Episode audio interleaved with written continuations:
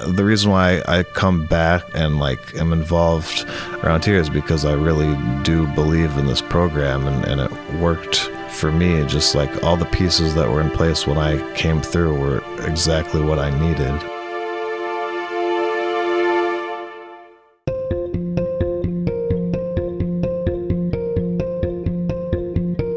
And welcome. This is another episode of Casting Light, stories of recovery and hope that happen inside Guiding Light.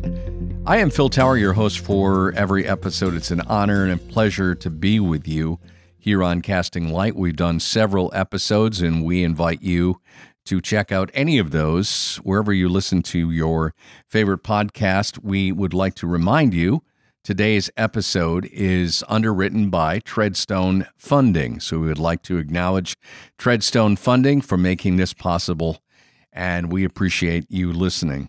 Every episode of Casting Light brings you a story of recovery and hope, takes you inside the walls here of Guiding Light in downtown Grand Rapids, Michigan. It's my pleasure to welcome to this episode a Guiding Light, a former Guiding Light recovery client uh, who's had an interesting life and has um, had a trip overseas as a part of that. Patrick is with us on this episode of Casting Light. Patrick, first of all, welcome. It's great to have you here.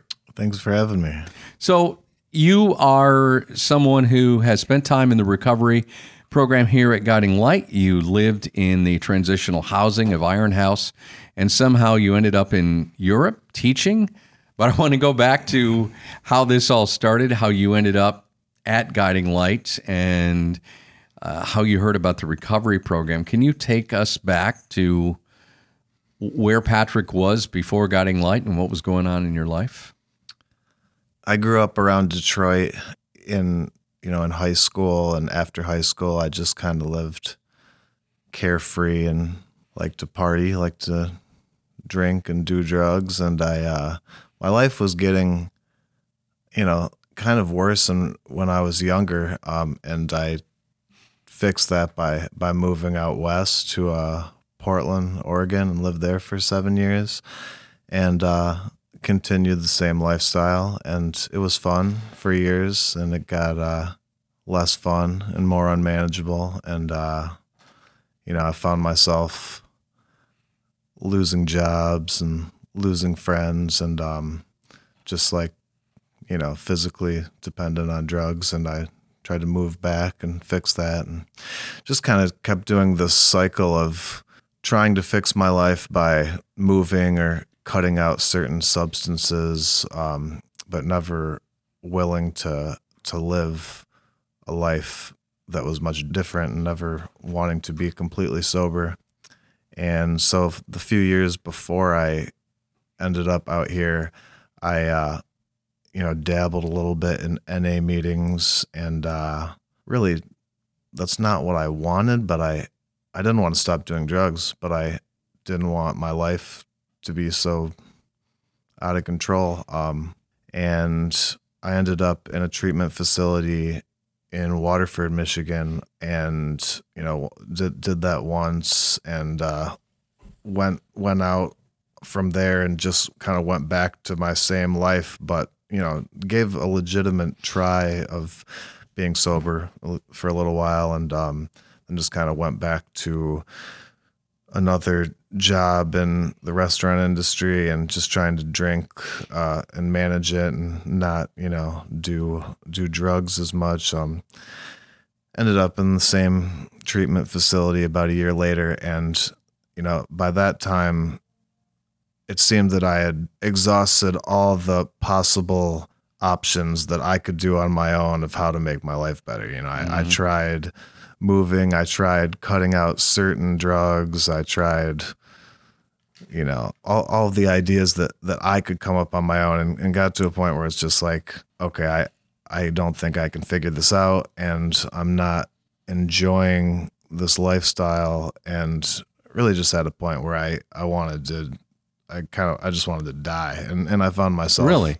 Yeah. I mean, I, I had, there's many times in my life where I was thinking about suicide. And, mm-hmm. um, and so that time in, in that treatment facility, I was there for a little under a month. And when talking to my case manager there about what I'm going to do from there, you know, I knew I had to do something different. And I, so I wasn't going to just go back to Detroit and get a job and try to go to meetings. That wasn't going to work for me. Mm-hmm. I, I was look and I didn't have any money. I didn't, you know, I had all my possessions were pawned and overdrew my account right before I went into rehab for drugs. So I'm like, have no money. So I couldn't, so I couldn't go pay for a rehab. And so I was looking at uh, a three quarter house in, in Milford, Michigan, which, you know, that's not that far from Detroit. Um, but it would have been paid for, for, a, for, you know, a few months and would just get a job and do that. And, you know, the fact that it was free was appealing, but I didn't, I, there's nothing in Milford for me. Like I didn't want to just go. Yeah. I, I kind of saw myself failing with that option. And then she suggested a place, Guiding Light, and she didn't know a whole lot about it, but she just said it's free. It's in Grand Rapids, and that appealed to me because I'd never been here, and it's another hmm. big city in Michigan. It's close to Lake Michigan, and and she just said, you know, she's heard good things about it, and um, she called Nick, who was the intake uh, director at the time I came in, and settled up with him. Um, I, I talked to him on the phone, and it was it was just kind of like, okay, come in, you know, whatever day, and um, it was very. There wasn't much information given. Like I had no idea what I was getting into, um, but I came, and that was in the beginning of two thousand eighteen. That's almost four years ago. Mm. It's pretty amazing. You know, what I heard as you told this story, Patrick, and I'm so grateful you would share that with me and our listeners. It sounded like this was a long journey of Patrick trying to manage Patrick. Yeah. Not doing so well. But I, I mean, what's cool about it, though, at least the way I hear the story, is you cared enough you were trying to manage yourself because you thought, well, this if I cut this out or cut that out. I mean, it was like you did. It wasn't like you didn't care because you did care. You wanted to try to have a better quality of life, yet at the same time, you admitted you're kind of powerless over the drugs. And thankfully, that woman just suggested Guiding Light. It's so interesting you said. I've talked to so many friends from Detroit who will visit here, and they'll go, yeah, you know, or the last time they had visited Grand Rapids is thirty-five years ago. And I say, yeah, it's a little bit different than it was thirty-five years ago. It is a big city. And it is a unique program. Yet after that phone call, as you said, you really didn't know what you were getting into. So what were those early days like here at Guiding Light as you entered the recovery program?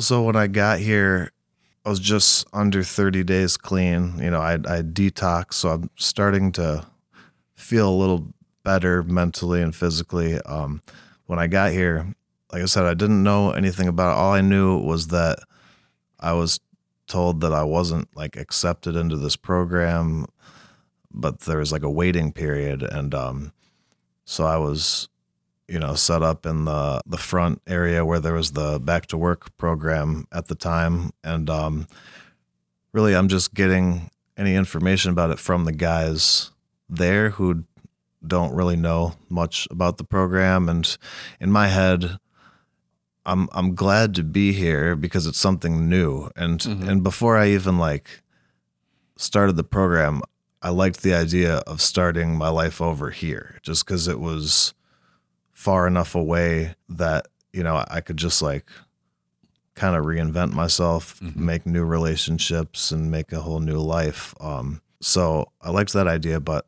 but the program, you know, I had my doubts of like, am I going to be accepted? I mean, I'm, you know, you hear from the guys up there, they're saying like, oh yeah, you know, like they, they don't let people like they're, they're pretty much, they're telling me all the worst case scenarios that yeah. they've heard like through the grapevine, you know, it's everything's blown out of proportion, but I'm thinking like, there's a good chance I'm not going to get into this program. And, and I'm already set in my mind like, well, I don't care anyways, you know, this program doesn't even, you know, like, um, But when they said yes, what was that like?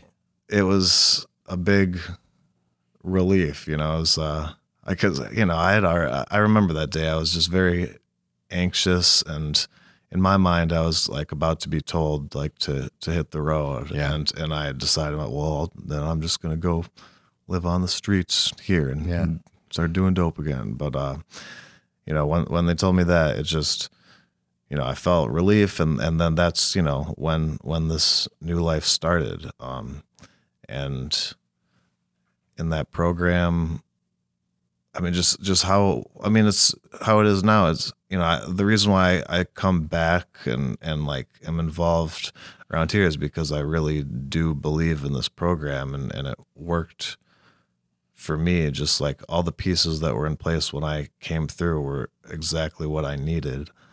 Yeah, I mean, I, I, I don't really know what more to say than that. It just, it, mm. it really like, it gave me the opportunity to figure out who I am as a human being, because I was just like masking that with, with drugs for my whole adult life.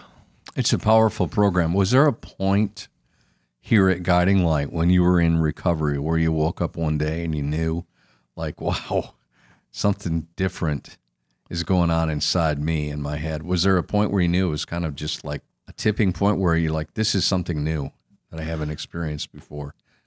You know, the the whole thing was new, and it was it was kind of like, uh, you know, I, when I was younger, I I did well in school, and like I have the ability to like follow some some direction, um, but it was kind of like a fast track in that. And the uh, camaraderie of like, you know, the, the other clients in the program, you know, they kind of, they become your brothers, and it's, and yeah. it's like this fraternal bond, almost like, you know, going like in the military together yeah. or something like that, yeah. which I never experienced that, but I, you know, it's kind of like a fraction of that. Um, but one, one moment that did stand out to me as something different when, you know, th- this is a faith-based organization, but they, they didn't, you know, stress a certain faith, you know, you know, we prayed in the morning and stuff, but, but it wasn't, you know, it, it wasn't, it wasn't indoctrination e- or anything like that. Yeah. But, but it was definitely present. Spirituality was present in the program. Mm-hmm. And, and in A A, which, you know, we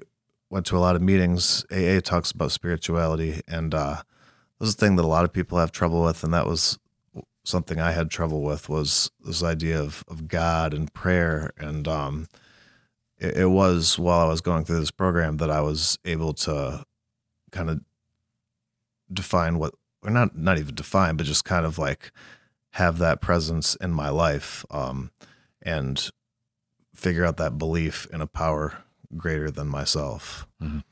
We're speaking with Patrick, a former Guiding Light recovery client, uh, now uh, living and working here in West Michigan. You're living at Iron House, the transitional living. Is that right? Mm-hmm. Yeah, I, I went there from here, and then I left and went went to France. And then when I came back, I uh, I was thinking about what I wanted to do, and I, I knew I wanted to come back to Grand Rapids, and and it was available to go back to the same apartments. And honestly, I, I like it there. You know, it's good. How how did that trip to France come about, and just how did you manage all of that?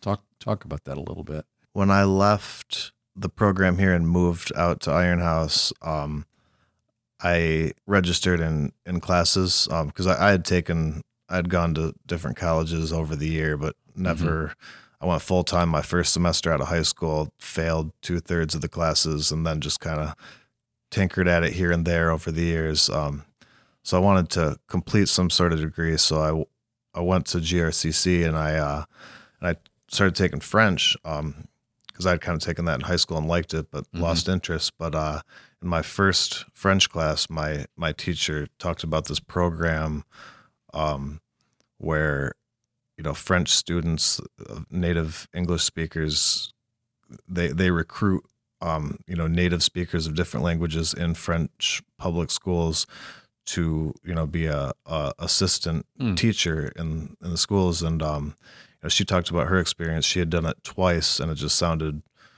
really cool. I mean, that's always been something that I've talked about wanting to do is, is travel over the years, and I never did. You know, I had other priorities. Yeah. And so when she said that, I was like, I want to do that. And then when I was looking into the the requirements, uh, my first thought was like, oh, it's probably not even worth it to apply. Like, I'm I'm not gonna I'm mm. not gonna get it because I didn't have the proficiency in French they asked for. I didn't have the amount of college that they asked for. Um, and, and it was the last year I could apply because it's only open to a certain age range.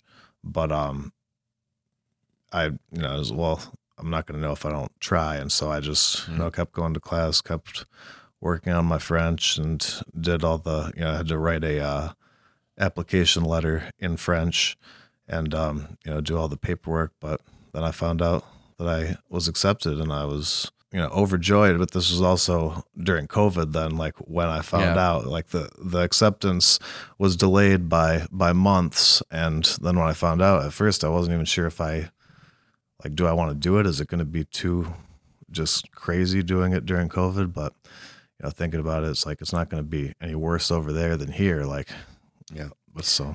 But it's a good experience overall. Yeah, it was great. And you didn't worry about it having a negative impact on you, given your past? Well, I mean, it was definitely something I I thought about, because I also, in the years before I got sober, I also, I worked in wine for a year and got really into wine. Um, so that was the one thing I was like, well, you know, I'm going to France. That is like where I might be tempted. Um, and so for the fact that it was during COVID was actually a help be- in, in that regard, that there weren't as many like social opportunities to have to, you know, turn down wine. But I mean, I still had plenty of, like, just going and getting carry out, like guys just standing at the doors, like, you want a glass of wine while you wait? It's like, oh, no, thank you. Like, but um, it was something I was aware of, and it was something that I, you know, I, I was transparent with the, the people I was living with about, you know, the fact, like I told them, you know, my story, they knew, and they actually didn't, they didn't drink or, or do drugs, um, yeah. which was a nice, a nice fit. Yeah, and incredibly important. Patrick, as you look back over this experience, and now we're heading into a new year here very soon, as you look back over this, you, you seem uh, like a man very much at peace. Is it hard to look in the rearview mirror and see what you were, or is it pleasant? I'm just curious, as you look back and you go, wow, I was that. This is where I am now. You're in, you're in a good place. You're living at Iron House. You're working. Is that kind of hard to look back sometime and look at that? Or what, what is it like in your mind when you do that? There's still times when I, I think about who I was in the past or things that I've done, and, you know, I feel regret or I feel ashamed. Um, but, you know, they happened. I, I can't take them back. And, and so what I, like the, the path that I'm on now and, and who I am now, try to make up for that. So I am open about my life. You know, if, if someone asks me a question, I, I'm not ashamed to answer it. But where where I'm at today, I'm I'm grateful for where I'm at today. So so I don't necessarily wish anything else, because yeah. you know I'm I'm right where I need to be now. Yeah, and that past, good, bad, or otherwise, because everybody, nobody's lived a perfect life. Uh, Lord knows I know that. And anything in that past, it it hopefully has been a lesson. It was a lesson to you. And what I love about your story, Patrick, is you kept at it. You kept on wanting to improve and get away from the addiction. And you finally, with the help of that woman in Milford, was it? In, in Waterford. In Waterford. Yeah. I knew it was one of the Ferds on the east side of the state, but uh, thank God for that tip, that recommendation. Oh, yeah, I've heard good things about Guiding Light, and here you are today. It's been a pleasure hearing your story. I want to wish you the very best and continued success. As you look back on this and you realize it was it was a free program, that kind of had to be mind-blowing ahead of time as well, too. Yeah. I mean, you had a withdrawn bank account that you had blown on drugs. You know, that's kind of like, okay, where do I go from from here? Um, I am so grateful to hear your story, and I know our listeners are, because we remind them every episode, this recovery program is free to all clients, even those like Patrick who thought, boy, I'm not sure I'm going to get in here, and you did, which is wonderful. But it's important to know that this is a this is a life changer for men like Patrick, and with your support, it allows donors to learn and live and experience life in a new way. Guiding Light is able, with your support, to provide a safe and nurturing environment designed to meet the individual needs of every one of these clients who go through the recovery program. I don't want to say clients, I want to say men. They're individual men. Everyone is unique, physically, emotionally, mentally, and spiritually. And your donation can make a significant impact, like it did in Patrick's life. You can make a secure donation right now online at guiding light works dot org, guiding light works dot org. We want to once again thank Treadstone Funding for making this episode of Casting Light possible. And we hope each of you, as you're listening, if you would do us a favor, subscribe, share, or review this podcast. With your help, we want to grow it and continue to grow it into the new year. And we encourage you to underwrite a future episode. You can contact Guiding Light for more information about that. And more importantly, just tell a friend about Casting Light, stories of recovery and hope here at Guiding Light. I'm Phil Tower. Thank you for listening.